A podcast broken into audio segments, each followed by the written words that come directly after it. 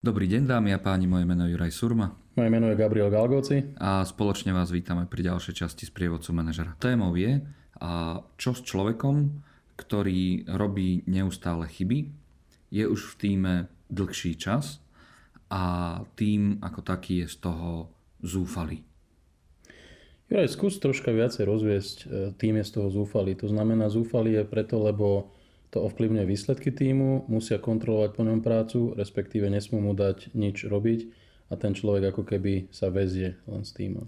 Skôr je to o tom, že na výstupoch tohto človeka je závislý celý tím.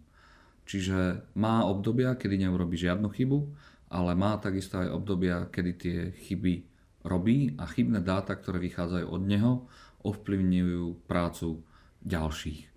A nedokážu s tým urobiť nič, pretože ten človek, tam sa nedá proste povedať, kedy tú chybu spraví alebo keby, kedy ju neurobí. Jasné.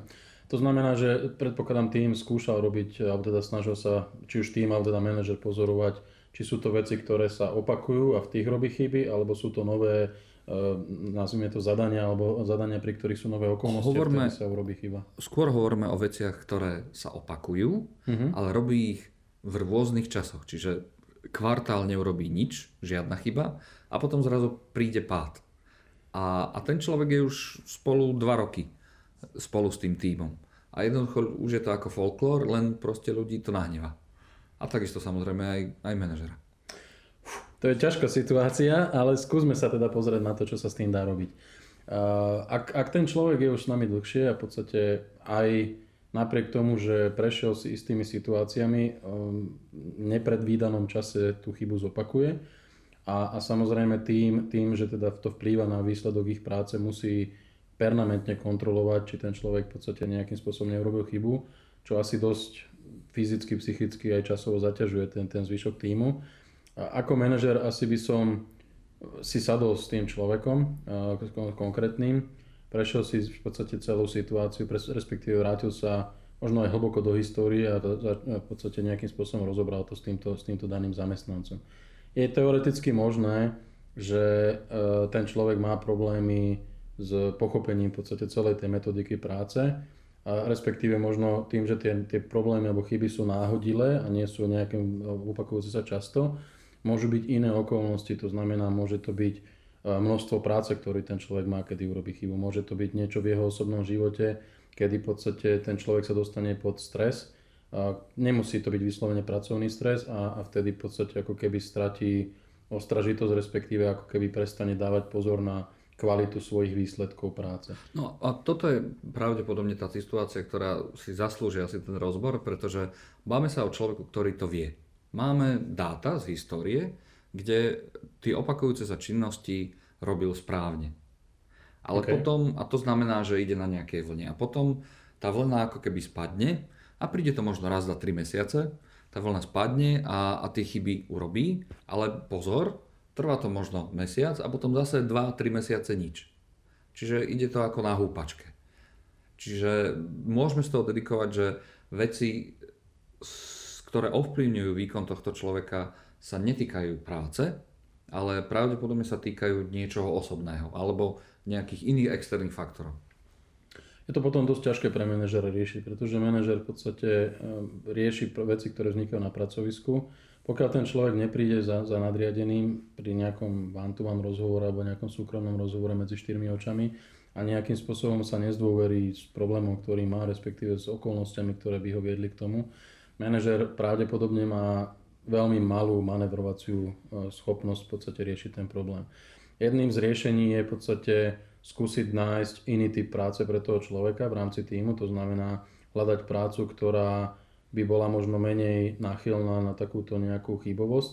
V rámci, e, možno by to boli jednoduchšie typy aktivít mhm. v rámci, nazvime to performance improvementu, to znamená dať tomu človeku šancu. Tým, že má tie periódy kvartál žiadna chyba a potom zrazu niečo sa udeje a, a chybovosť zvýši sa alebo je teda neúnosná, skúsiť nájsť možno iný, iný, typ, iný typ práce. Či je to, uh, sú to aktivity, ktoré povedzme nevyžadujú nejakú časovú následnosť, to znamená musia byť urobené v istom čase a, a, a ak sa neurobia tie aktivity v danom čase, tak je v podstate nastane problém, to znamená nejaké kvalitatívne indikátory toho týmu nie sú splnené. A, alebo je to práca, kedy e, ten človek nie je možno súčasťou, alebo teda nebude po istú dobu nebude súčasťou toho e, primárneho procesu, ktorý ten tým, tým robí. Je to, je to len dočasné riešenie, pretože my nemôžeme človeka ako keby odstaviť na vedľajšiu kola a dať mu možnosť sa, sa dať dokopy a vyriešiť si svoje súkromné problémy ako tr- stav trvalý. To znamená, tam by mal manažer veľmi, veľmi striktne si odkomunikovať s týmto človekom. Vnímame tie chyby, vidíme, že tie chyby nie sú spôsobené tímom, e, prácou, nejakým, nejakým e, množstvom tých aktivít, ktoré prichádzajú.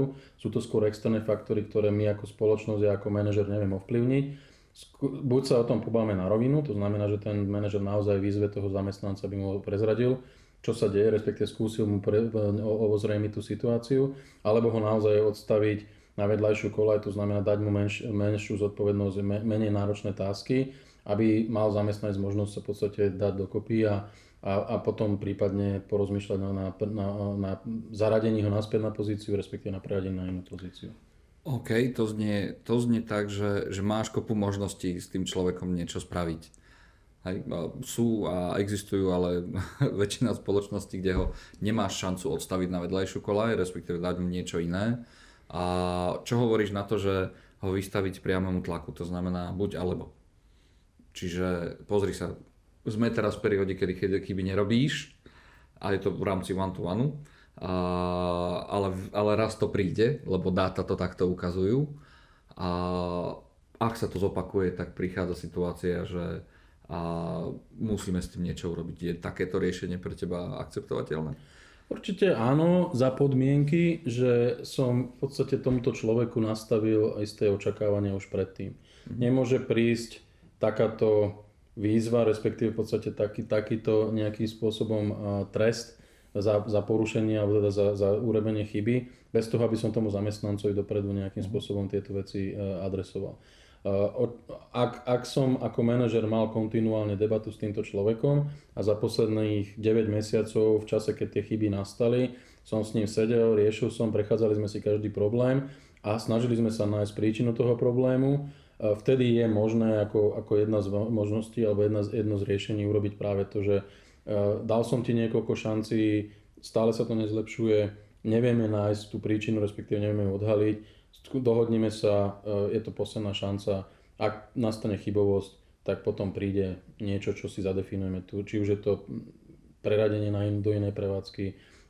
nejakým spôsobom dohoda o rozviazaní pracovného pomeru alebo akékoľvek iné formy penalizácie. Čo tak veľmi silne počujem je to, že stále sa bavíme o tom, že manažer musí mať ten track record na dátach, ktoré sa stali predtým, to znamená, že musí pracovať s tým, čo už bolo.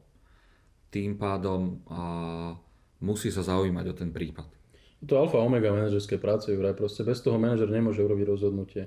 Nemôžem prísť a snažiť sa riešiť vec v 5 minútovom okne časovom, musím naozaj pozerať na celú súvislosť, ktorú mám a a hlavne uh, pre dobro ostatných ľudí v týme uh-huh. je dobré dať signál, že ako manažer som schopný dať ľuďom šancu. To znamená, som ochotný s nimi pracovať, hľadať riešenie, prípadne riešiť ich problémy, ale aj tá moja ochota je má isté hranice a keď, tu, keď tá hranica dos, dos, tú hranicu dosiahneme, v tom momente potom už nastupujú iné mechanizmy. OK, a vieš povedať alebo tak odhadnúť, že aký je ten čas, dokedy tú trpezlivosť mať? bežnej praxi sa, sa hovorí o 3 až 6 mesiacoch. E, samozrejme silne to závisí od toho týmu, aký, e, čo to je za tým, aká je, aká je, aké, aké aktivity ten tým vy, vykonáva. E, ale v bežnej, bežnej praxi sa hovorí o, o zhruba o 3-mesačnom, až, až 3 až 6 mesačnom cykle, kedy manažer intenzívnejšie pracuje s tým daným človekom Samozrejme, e, treba si uvedomiť, že ten manažer je zodpovedný za celý tým. To znamená, ja keď sústredím svoju pozornosť na jedného člena týmu, tým pádom v podstate troška ochudobňujem tých ostatných, respektíve tá moja pozornosť voči ostatným môže byť, môže byť vnímaná troška negatívne ostatnými. Treba si tieto veci samozrejme od, od, od, odkomunikovať s tými ľuďmi. E, základom všetkého je v podstate otvorená komunikácia, to znamená po dohode s daným človekom na nejakej one-to-one alebo, alebo face-to-face session v podstate na normálnom ďalšom team meetingu povedať ľuďom, máme tu takýto problém, zamestnanec XY je v súčasnosti v nazvime to v perióde zlepšovania kvality, kedy ja ako manažer mu pomáham a v podstate viacej budem sústredovať čas na neho. Vy ostatní to však nechápte, že je tu ako keby nejaké preferenčné e, riešenie alebo nejaké preferenčné správanie sa voči jednému zamestnancovi. Je to dobré aj preto, lebo vo 99% prípadov ten tým je schopný pomôcť tomuto človeku a nejakým spôsobom ho podporiť v tom, v tom, v tom hľadaní toho riešenia respektíve riešenia toho problému ako takého.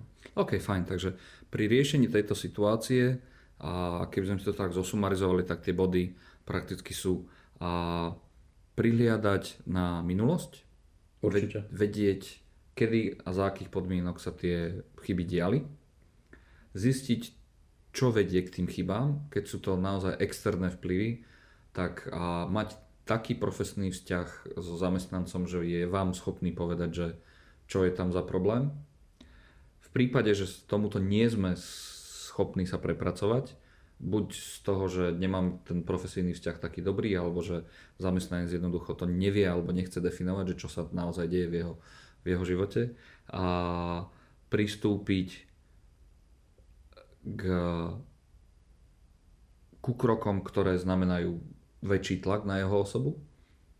A, a následne a prípade, že sa dohodneme na nejakom postupe spoločnom, týmu oznámiť, že sa budem tomuto človeku viac venovať ako manažer, pričom ten tým to má, by mal uh, uploadnúť, alebo teda pochopiť tak, že uh, je to v záujme zvýšenia produktivity celého, produktivity celého týmu, nie len tohto jedného človeka, že neochodobňujem ten tým ako taký. Presne tak.